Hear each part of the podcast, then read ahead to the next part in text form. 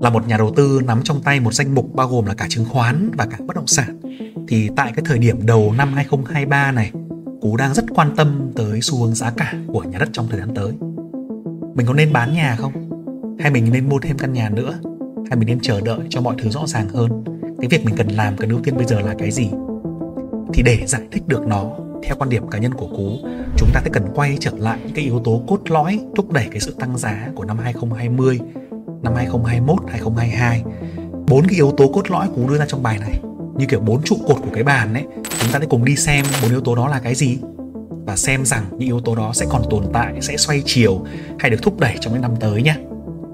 Trước khi vào video, các bạn hãy nhớ bấm nút like nhé, hay là nút thích video này để ủng hộ kênh của Cú ra nhiều video hơn nhé. Từ 2018, mọi chuyện bắt đầu thuận lợi. Bất động sản là một loại tài sản đặc biệt, có giới hạn, nguồn cung để bắt đầu từ vấn đề quy hoạch từ các doanh nghiệp bất động sản định hướng trong các nhóm sản phẩm khác nhau như là chung cư cao cấp, nghỉ dưỡng, văn phòng cho thuê, nhà ở bình dân, xã hội vân vân. Thì để nói về vấn đề quy hoạch, chúng ta hãy dành riêng một video khác để nói về chủ đề đấy nhé. Hôm nay chúng ta sẽ nói đến bốn cái yếu tố vô cùng quan trọng thúc đẩy cho sự tăng trưởng của thị trường bất động sản trong năm 2020, 2021, 2022 nhé. Thứ nhất, đó là cái tiền rễ từ trái phiếu doanh nghiệp. Từ trước 2018, trái phiếu doanh nghiệp là một cái thứ gì đó khá là khó bán. Nhưng từ 2018 đến 2019, 2020 và đặc biệt đỉnh cao nhất vào 2021 thì trái phiếu doanh nghiệp và trong đó là trái phiếu doanh nghiệp bất động sản trở thành một cái thứ rất là phổ biến trên thị trường, tiếp cận đến đông đảo nhà đầu tư cá nhân và đặc biệt là rất nhiều nhà đầu tư cá nhân những cái người mà chỉ biết đến gửi tiền trong rất nhiều năm, hàng chục năm đã tham gia vào thị trường trái phiếu doanh nghiệp vô cùng đông đảo. Thì cái tổng dư nợ tín dụng của nền kinh tế năm 2018 nó khoảng là 7 triệu tỷ đồng, 2019 tăng lên 8 triệu tỷ, 2020 tăng lên khoảng hơn 9 triệu tỷ, 2021 là hơn 10 triệu tỷ. Và 2022 là gần 12 triệu tỷ đồng là tổng dư nợ đúng không? Thì cái dư nợ trái phiếu doanh nghiệp ấy nó tăng liên tiếp và nó tăng nhanh hơn cả cái dư nợ của toàn bộ nền kinh tế. Năm 2018 thì tổng trái phiếu doanh nghiệp nó chiếm khoảng 6,6% và tăng liên tiếp đến tận 2021 là 12%. 12% và đến 2022 thì bị hạn chế, bị bị siết cho nên nó không tăng nữa. Nhưng với cái tốc độ đó thì 2021 tổng cái dư nợ trái phiếu doanh nghiệp phát hành ra nó gần 700.000 tỷ đồng. Thì con số này nếu mà chúng ta so sánh với các nước trong khu vực ấy thì nó còn chưa cao, nó còn dư địa tăng nữa đúng không? Thế nhưng với cái tốc độ tăng trưởng đó thì nó tạo ra một cái dòng tiền vô cùng lớn cho các doanh nghiệp đặc biệt là cái nhóm doanh nghiệp bất động sản thu hút được rất nhiều tiền trong giai đoạn này nhờ trái phiếu doanh nghiệp. Thì cái dòng tiền dễ này, cái dòng tiền dễ dãi này, nó làm cho các doanh nghiệp bất động sản họ có thêm nguồn tiền, họ sẽ đi mua thêm dự án mới, họ thúc đẩy giải phóng mặt bằng, họ xây thêm dự án, họ phát triển kinh doanh, phát triển kênh bán hàng và họ sẽ làm cho thị trường rất là sôi động. Cái nhóm tiền dễ thứ hai là tiền dễ từ việc kích cầu covid, đúng không ạ? Chúng ta bước vào một cái giai đoạn khó khăn từ à, đầu năm 2020 và ngay lập tức thì nền kinh tế chịu một cú giáng rất là mạnh và các kênh đầu tư nó bị hạn chế. Thì khi đó, thì tiền dễ từ kích cầu covid ấy, từ cái việc là kích cầu covid này, từ cái việc là hạn chế nguồn kênh đầu tư này, nó lại càng thúc đẩy người dân mang tiền đi mua chứng khoán và trái phiếu. Đúng không nào? Các bạn nhớ rằng đi gửi tiền được có 5% 6% cả năm, có những cái ngân hàng gửi có 3% 4% thì có cái gì mà gửi? Thế là mọi người đổ xô đi mua trái phiếu nhiều hơn, đi mua bất động sản, đi mua đất đai, đi mua chứng khoán nhiều hơn. Bất động sản từ năm trước nó chưa sốt đâu. Đến tận 2021 2022 bắt đầu mới bùng nổ kinh khủng, đúng không ạ? Chứng khoán cũng là 2021 2022 bùng nổ kinh khủng. Đó. Thì lúc đó trái phiếu lại càng đắt hàng, đã đắt hàng trong 2018 rồi, đắt hàng trong 2019 rồi. Đến 2020 2021 lại càng đắt hàng hơn nữa. Đấy các bạn nhìn. Bất động sản phát hành trong năm 2020 được khoảng 170.000 tỷ trái phiếu. Năm 2021 được 232.000 tỷ.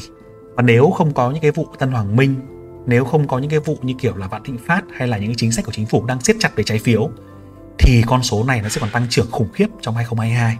Và tỷ trọng phát hành của trái phiếu bất động sản ấy nó chiếm khoảng chừng là 35%. Tức là 2021 và 2020 ấy nó còn cao hơn cả nhóm ngân hàng khi mà phát hành trái phiếu đúng không ạ? Bình thường ngân hàng là cái nhóm phát hành nhiều nhất. Thế nhưng mà hay bất động sản. Trong những cái năm 2020 và 2021 là năm đỉnh cao của trái phiếu doanh nghiệp Việt Nam trong lịch sử thì bất động sản cao hơn cả ngân hàng. Đấy. Thêm một vấn đề nữa là tiền rẽ từ thị trường chứng khoán. Đúng nào, chúng ta đều biết rằng là cuối năm 2021 và đầu năm 2022 thị trường chứng khoán đạt đỉnh 1.500 điểm. Và rất nhiều cổ phiếu bất động sản, rất nhiều cổ phiếu nhóm ngành tăng cả chục lần. Và lúc đó thì chúng ta đều là đại gia rồi, ai cũng có tiền đúng không? Bản thân trong tay dùng dình để cũng muốn chốt lời mua cho mình một căn nhà hoặc là mua cho mình một cái tài sản có tính chất là cố định, có tính chất là hiện thực hóa hơn, một tài sản hiện hữu hơn.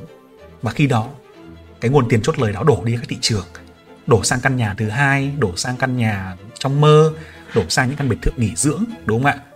Bản thân mình lúc đấy cũng không hiểu tại sao là nhà của mình có rất nhiều người gọi điện hỏi mua liên tục mặc dù chưa hề giao lên bất kỳ kênh nào. Thì thị trường còn nóng sốt trong cả một cái giai đoạn giữa năm 2021 đến đầu năm 2022 là như vậy. Và cái điều thứ tư nữa thúc đẩy thị trường tăng giá, thúc đẩy cái thị trường bất động sản phát triển đó là cái chính sách bán hàng vô cùng đỉnh cao của rất nhiều doanh nghiệp. Đúng không ạ? Nhà chưa có, sổ đỏ chưa có thì bán hàng bằng hợp đồng hợp tác đầu tư, bán hàng bằng hợp đồng góp vốn thì điều này cũng không có gì là ghê gớm cả, đúng không? Trước đây cũng có rồi, có việc lách luật rồi. Thế nhưng mà sau đó thì thêm cái màn là cam kết sinh lời. Mua nhà xong, mua căn nhà thứ hai của mình xong lại được cam kết sinh lời cho thuê lãi suất 8%, 10%, 12%, thậm chí là cao hơn một năm. Đúng không? Nhưng mà cái trò ác nhất, cái trò hay nhất ấy là hỗ trợ lãi suất đến khi nhận nhà. Hỗ trợ lãi suất, hỗ trợ tiền gốc đến khi nhận nhà của rất nhiều dự án, đúng không ạ? Miễn lãi suất, miễn đặt cọc để mua mà rất nhiều dự án trong đó là có cả Vingroup, có cả là của Aqua City của Novaland là những ông lớn đứng đầu thị trường đều áp dụng cái chiêu này ưu đãi đặc biệt, đúng không ạ? Thêm nữa, Novaland cũng có một cái chiếu rất là hay là những ông nào mua cổ phiếu của Novaland, ví dụ một nghìn cổ phiếu đi, và giữ trong cái thời hạn khoảng chừng 6 tháng, thì sẽ được giảm giá 50 đến 60 triệu đồng hoặc là cao hơn. Thì rất nhiều chính sách ưu đãi được đưa ra, khiến cho nhà đầu tư bất động sản họ xuống tiền dễ hơn. Còn gì dễ hơn, nếu bạn chỉ bỏ ra còn 5% thôi, bỏ ra 5% và bạn được giữ nhà trong 12 tháng, và đợi khi giá nhà tăng, bạn bán ra lãi 10% là bạn lãi gấp đôi cơn sóng đó sóng sau đè sóng trước khiến cho giá nhà nó rất là sốt đúng không ạ? Sốt nóng sôi sùng sục. Trong cái này thời điểm mà đầu năm 2022 ấy, và cuối năm 2021 ấy, rất nhiều dự án nóng sốt Vinhome Ocean Park 2 rồi Aqua City đều được chốt cọc liên tục đúng không nào? Thế nhưng mà tất cả điều này nó thay đổi.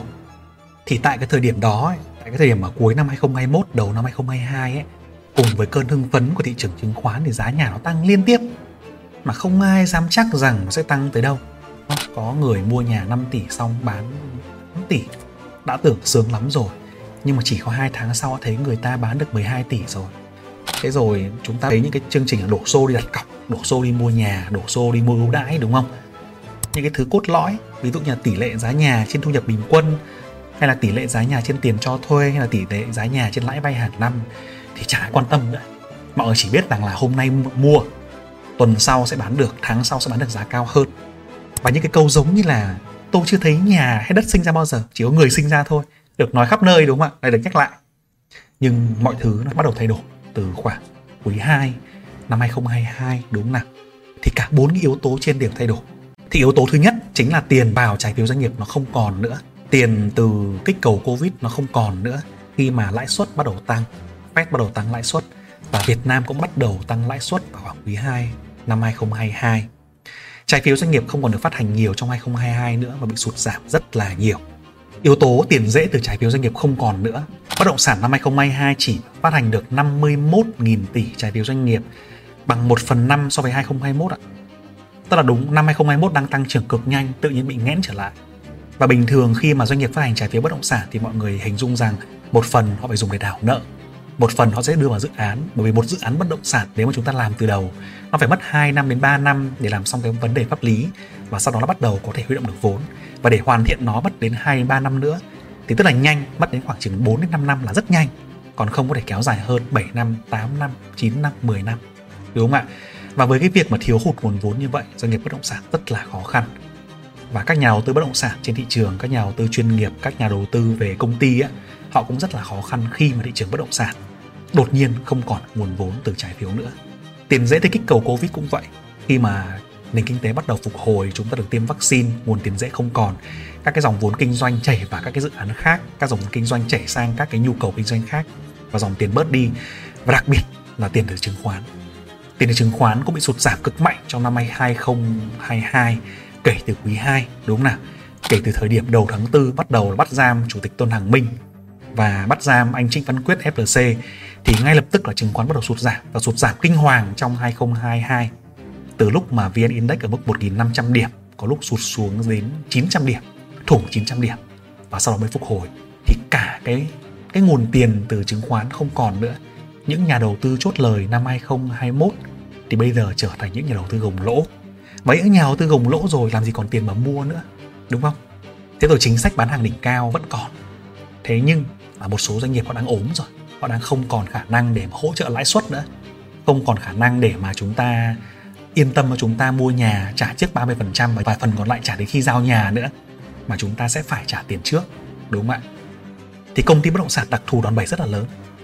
Bình thường thì cái vốn thật của họ, cái vốn chủ của họ bỏ ra chỉ khoảng chừng 20% tổng dự án mà thôi mà cái vốn này là họ cũng huy động của các nhà đầu tư trên thị trường chứng khoán, từ cổ đông hay thậm chí là từ trái phiếu. Thế còn lại 80% là họ vay ngân hàng vốn để triển khai. Họ huy động từ tiền bán trước, từ nhà đầu tư để triển khai dự án, đúng không? Thế nhưng một số công ty bất động sản lại còn đòn bẩy cao hơn mức đấy nữa, là cái tiền huy động về họ cũng chưa vội triển khai dự án, mà họ mang đi găm đất tiếp, mang đi chùm mền quy hoạch tiếp, mang đi mua dự án mới để tiếp tục đòn bẩy, tiếp tục nhân lên thì nếu mà trong trường hợp mọi thứ nó xoay vòng rất là tốt, trong trường hợp lãi suất tốt, thì tài sản của họ tăng lên chóng mặt, họ giàu cực nhanh. Thế nhưng trong trường hợp mà lãi suất tăng cao và không bán được hàng, thì cái đòn bẩy đó trở thành gánh nợ, trở thành gánh nặng cho họ và khiến cho họ cực kỳ mệt mỏi. Ví dụ đây, công ty đứng top 2 thị trường Novaland, đúng không nào? Thì cái tỷ lệ đòn bẩy tài chính của họ ấy, là tổng tài sản trên vốn chủ sở hữu ấy, nó tăng lên đến mức 7 lần. Tức là vay nợ 6 đồng, còn lại một đồng là vốn chủ thì nó sẽ khiến cho doanh nghiệp gặp rất là nhiều khó khăn trong cái vấn đề là họ duy trì được cái sức mạnh của họ trong cái điều kiện thị trường đảo chiều lãi suất tăng cao sản phẩm không bán được giá cả đang giảm tiền từ trái phiếu không huy động được tiền từ ngân hàng khó huy động tiền từ cổ đông huy động không huy động được đúng không nào? Còn những công ty bất động sản khác ở trong top 2, top 3 thì cái tỷ lệ đòn bẩy tức là tổng tài sản ừ, trên cái vốn chủ sở hữu ấy nó thấp hơn, chỉ ở mức khoảng chừng 2 lần 3 lần. Thế tuy nhiên, nếu mà nhìn sâu hơn vào trong báo cáo tài chính, chúng ta thấy họ bị kẹt cứng trong những khoản phải thu, đúng không ạ? Những công ty này họ có thể có một cái dấu hiệu nào đó về mặt doanh thu và khoản phải thu hơi mờ ám, không được minh bạch lắm. Khi mà những cái khoản phải thu nó tăng liên tục qua hàng năm, tồn kho này, cái số ngày phải thu chu kỳ tiền mặt này nó rất là cao. Và những cái thứ thúc đẩy cho thị trường bất động sản trong năm 2021 2022 từ năm 2018 2019 nó bắt đầu gây ra hiệu ứng ngược vào năm 2023 và 2024 tại sao ạ? Tại vì cái thời điểm mà trái phiếu doanh nghiệp đáo hạn trong năm 2023 2024 nó rất nhiều có đến gần hơn 200.000 tỷ trái phiếu đáo hạn vào 2023 như các bạn nhìn thấy đây 41.000 tỷ vào quý 1, 75.000 tỷ vào quý 2, 104.000 tỷ vào quý 3 và 69.000 tỷ vào quý 4. 2024 còn nhiều hơn nữa, 116.000 tỷ rồi 124.000 tỷ. Thì con số này rất là nhiều, nó giống như đỉnh nợ ấy. Chúng ta vay ngày xưa có vay có trả đúng không? 2018, 19, 20 vay quá nhiều rồi. 2021 cũng vay quá nhiều rồi. Thế nhưng mà trả thì trả dồn dập quá. Mà lại đến khi trả thì lại các kênh huy động vốn, các kênh để đảo nợ, các kênh để mà xoay chuyển dòng tiền lại không còn nữa kiếm đâu có tiền mà trả mặc dù là cái lượng giá trị mua lại trái phiếu của năm 2022 ấy nó đã khoảng chừng là 150.000 tỷ trong 6 tháng cuối năm 2022 khi mà các doanh nghiệp bị sức ép mua lại dưới sức ép của nhà đầu tư, của cơ quan chức năng trong một số lô trái phiếu phát hành chưa đúng đúng không nào? Nhưng cái số lượng trái phiếu còn thời hạn nó vẫn khoảng chừng là một triệu tỷ đồng. Nó chiếm đâu đó khoảng chừng 8% tổng dư nợ của toàn bộ nền kinh tế trong 2023 tức là khoảng 13 triệu tỷ đồng. Con số này vô cùng lớn, đúng không nào? Bình thường nó không có vấn đề gì nếu dòng tiền xoay chuyển, nếu mọi thứ xấu nó không ập đến cùng một lúc. Thế nhưng mà bây giờ trong bối cảnh là tứ bề khó khăn thì con số này là vô cùng lớn, đặc biệt là cái thời điểm trả lãi cái thời điểm trả gốc nó đang đến dồn dập trong 2023 và 2024 điều này tạo ra một cái thế rất là khó cho doanh nghiệp đúng không nào?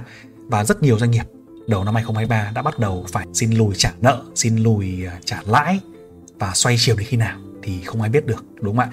Và chúng ta thấy rằng có một số cuộc họp được tổ chức vào đầu năm 2023 Ngày 8 tháng 2 thì họp với cả ngân hàng, Bộ Xây dựng và các doanh nghiệp bất động sản. Rồi ngày 17 tháng 2 thì Thủ tướng Chính phủ cùng với cả các doanh nghiệp bất động sản lại họp tiếp và đưa ra những cái tình hình rất là khó khăn, đúng không? Của doanh nghiệp bất động sản. Thậm chí là có chuyên gia còn đưa ra cái đề xuất rất là lạ là hoán đổi trái phiếu chính phủ với trái phiếu doanh nghiệp.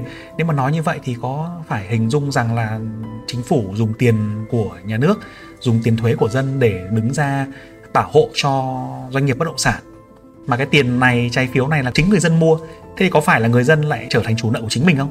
Thì cái điều này cũng là một điều rất là lạ, đúng không nào? Chúng ta phải xem xét thêm thêm sau đấy nhìn thấy thì khó khăn nó chưa có hồi kết cho các doanh nghiệp bất động sản trong năm 2023 này và với cái xu hướng đó thì có một cái thứ nữa là doanh nghiệp bất động sản vẫn chưa giảm giá nhà giảm giá chưa nhiều giảm giá đâu đó tất cái việc mà tăng giá gấp 2 lần, gấp 3 lần, thậm chí là gấp 4 lần trong năm 2021, 2020 với 2018, 2019 thì bây giờ chỉ đâu đó mới giảm khoảng chừng 20%, 15% thì nó đã đủ chưa? Đúng không? Rồi chúng ta nhìn vào cái khía cạnh là chính sách. Và ngày mùng 8 tháng 2 ấy, Thống đốc Ngân hàng Nhà nước có đưa ra một số con số rất là quan trọng. Ví dụ như là tỷ trọng tín dụng bất động sản thì vẫn đang cao, 21,2% trong toàn nền kinh tế và ngành bất động sản cũng đang được rất là ưu ái đúng không nào? rồi đồng thời là có cái sự lệch pha trong cái ngành này ví dụ như là các doanh nghiệp thì chỉ có tập trung đầu tư vào những cái sản phẩm cao cấp sản phẩm nghỉ dưỡng sản phẩm đất nền láng sản phẩm mà không phù hợp cho số đông chỉ phù hợp cho nhóm người giàu cho nhóm nhà đầu tư thôi thế còn nhà ở xã hội rồi những nhà ở bình dân thì rất là được hạn chế đầu tư rất là ít. Tại vì nó ít có lời nó khó triển khai đúng nào? Và ngay cả trong những cái ý kiến của, của quan chức chính phủ của chính phủ cũng có những cái điều nó chưa thống nhất. Và chúng ta còn phải xem rằng cái điều này nó sẽ tiếp tục diễn biến như thế nào trong thời gian tới đúng không ạ? Thế còn các nhà đầu tư nhỏ lẻ thì sao? Chúng ta đang bị kẹt giữa hai cái dòng nước. Bây giờ lỡ mua tài sản rồi lỡ đặt cọc rồi thì bỏ tài sản hay là gồng. Lãi vay có lúc đến cả trăm triệu một tháng rồi còn gốc đóng thêm nữa. Rồi còn cho thuê, nếu mà bỏ ra cho thuê được có vài chục triệu một tháng thì chết à đúng không? Thế rồi đục đùng một phát, những cái công ty mà đang bảo là hỗ trợ chúng ta tiền gốc, hỗ trợ lãi suất đến khi mà nhận nhà thì lại dừng. Rồi tài sản chứng khoán cũng đang bị sụt giảm, đất đai đang sụt giảm, thu nhập thì bị kém đi. Đứng giữa tứ bề khó khăn cũng không kém được doanh nghiệp. Doanh nghiệp nó còn của đồng ra đồng vào, nhưng với nhà đầu tư nhỏ lẻ, nhiều khi căn nhà nó là cả một cái tài sản của cả cuộc đời rồi. Đúng không nào? Vậy thì cái xu hướng của 2023 nó sẽ là như thế nào? 2024 nó sẽ là như thế nào? Theo quan điểm của cú ấy, là chúng ta sẽ cần theo dõi những cái điều trên khi nào chúng nó xoay chiều. Đúng không ạ? Ba cái thứ xoay chiều ở trên là gì? Bốn yếu tố ảnh hưởng đến đến thị trường, đúng không? Chính sách bán hàng thì vẫn thế rồi. Nhưng mà chúng ta cần xem là ba cái yếu tố về tiền ấy vào thị trường bất động sản, bao giờ nó xoay chiều. Bởi vì bây giờ thị trường bất động sản có thể nó chưa giảm giá. Nhưng nó đang đứng ở trên cái mức sự cân bằng rất là mong manh và mình nghĩ rằng là xu hướng nhiều khả năng nó sẽ còn giảm tiếp khi chúng ta phân tích được ba cái yếu tố về tiền từ trái phiếu doanh nghiệp, tiền từ kích cầu covid, tiền từ thị trường chứng khoán nó không còn nữa, đúng không ạ? Thì khi nào khi nào nó xoay chiều? Ba yếu tố này phải có yếu tố xoay chiều. Ví dụ chứng khoán tăng trưởng tốt trở lại, lãi suất của nền kinh tế bắt đầu giảm đi một cách rõ rệt và tiền vào thị trường bất động sản rõ rệt trở lại. Ví dụ trái phiếu phải được bán trở lại. Ví dụ những cái quỹ tín thác bất động sản lớn phải được thành lập hay là những cái quỹ bất động sản quy mô lớn được thành lập thì khi đó thị trường bất động sản mới có thể lưu thông được dòng tiền còn nếu không thì doanh nghiệp vẫn tự gồng doanh nghiệp vẫn tự xoay người dân vẫn tự xoay người dân vẫn tự gồng và thị trường nó sẽ đi theo xu hướng giảm nhiều hơn. Đúng nào? Thế tuy nhiên nếu chúng ta nhìn vào những cái hạ tầng ấy, phát triển những cái dự án của nhà nước trong năm 2023 này đó là ưu tiên đầu tư vào đầu tư công ưu tiên đầu tư vào hạ tầng. Chúng ta là một nước đang phát triển đúng không nào? Hơn 30% ngân sách hàng năm được đầu tư phát triển và đặc biệt là hạ tầng. Thì những cái khu vùng ven đất vùng xa mà có đầu tư tốt có hạ tầng tốt thì thì nó vẫn có cơ hội nó vẫn có cơ hội nhưng những cái khu đất đỏ, những cái khu mà chưa có nhiều dân cư ở, những khu mà chưa đông vui, mà mang tính thuần là nghỉ dưỡng, là bất động sản, là đầu tư ấy, thì ít có khả năng lắm đúng nào ngày 17 tháng 2 vừa qua thì ngân hàng nhà nước, thống đốc đã đưa ra thông tin là sẽ triển khai gói tín dụng phát triển nhà ở xã hội cho công nhân, người thu nhập thấp với trị giá khoảng chừng 120.000 tỷ đồng. Thế tại sao lại là gói nhà ở xã hội? Có một cái vấn đề rất là nghiêm trọng trong thị trường là như này này. Anh em nhìn này. Thứ nhất ấy, là ngân hàng không có hạn chế tín dụng. Vì riêng tín dụng của năm 2022 ấy là kinh tế tăng có 14% thôi. Nhưng mà tín dụng cho bất động sản đã tăng sửa nó 24% rồi. Cái vấn đề ở đây vấn đề không phải là ngân hàng hạn chế đâu mà là bất động sản không thể huy động được vốn từ các cái nguồn vốn khác. Từ thị trường chứng khoán từ trái phiếu nó không huy động được nên nó kẹt cứng ở đấy. Còn ngân hàng vẫn ok mà đúng không? Và cái vấn đề thứ hai nữa rất là quan trọng là gì? Là các cái dự án này theo thông số này đưa ra này năm 2022 có 301 nghìn căn hộ được đưa ra, đúng không? Nhưng mà chỉ có 20.000 căn hộ là dự án nhà ở xã hội thôi tức là chưa đến 10% chưa đến 10% là nhà ở xã hội, còn lại toàn là cao cấp thôi. Toàn là chung cư cao cấp cho người giàu, nghỉ dưỡng, biệt thự, vân vân các kiểu. Thế thì như vậy là quá lệch pha. Thế trong khi đa số người dân chúng ta, cái mục tiêu nhà ở là ở, an cư lạc nghiệp và muốn có một cuộc sống ổn định, lâu dài, đúng không nào? Thì cái nguồn cung này cực kỳ thiếu, nhưng nguồn cung này lại cực thừa. Thế chính vì vậy, định hướng là cái gì? Định hướng thì mọi người thấy rằng là gì? Nhà nước sẽ tiếp tục hỗ trợ cho những cái phân khúc nhà ở xã hội, nhà ở thu nhập thấp dành cho cộng đồng, dành cho số đông. Thế nhưng những cái công ty mà vướng phải quá nhiều dự án cao cấp, dự án đẳng cấp, dự án đắt tiền đến hàng trăm triệu một mét vuông chung cư hay là hàng trăm triệu một mét vuông, nhà liền kề biệt thự thì mình nghĩ rằng sẽ khó, đúng không ạ? Chúng ta thấy rằng là nó sẽ phân hóa rất là rõ trong giai đoạn này, trong sắp tới.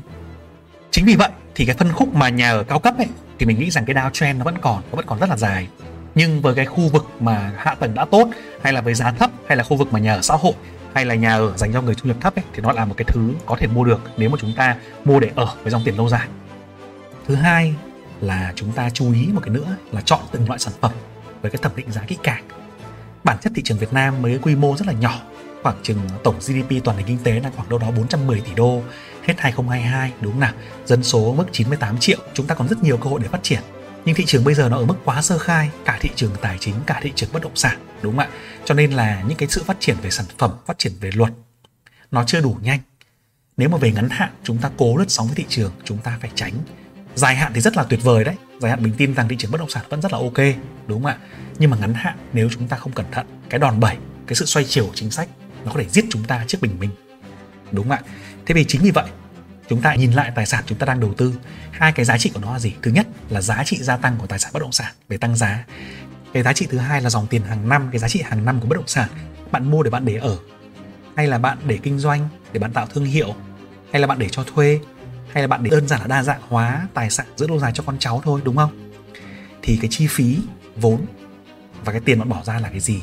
Nếu mà chúng ta để ở, đúng không? Chúng ta vẫn có thể là nhìn vào một cái, một căn chung cư hoặc một cái nhà đất cái giá phù hợp chúng ta vẫn có thể là vay ngân hàng 70% rồi hai vợ chồng làm ra tiền trả lãi hàng tháng. Miễn là cái tiền trả lãi đấy nó không quá sức với bạn nó tầm khoảng chừng 30% đến 40% tổng thu nhập của hai vợ chồng là ok. Chúng ta vẫn có thể chiến đấu được. Còn nếu mà chúng ta để kinh doanh để tạo thương hiệu thì hãy cân nhắc rất cân nhắc. Nếu mà cái tiền từ bất động sản ấy, nó tạo ra khoảng chừng 5%, 6% trở lên thì mình nghĩ rằng đó là một cái mức giá có thể cân nhắc được. Còn nếu bây giờ nó ở mức thấp thì chúng ta hãy cực kỳ cực kỳ thận trọng, cực kỳ cẩn thận với nó, đúng không nào? Và nếu chúng ta là một nhà đầu tư với bản thân cú đi thì à, cú sẽ lựa chọn giảm đòn bẩy xuống bởi vì lãi suất có vẻ có vẻ như còn lâu sẽ giảm.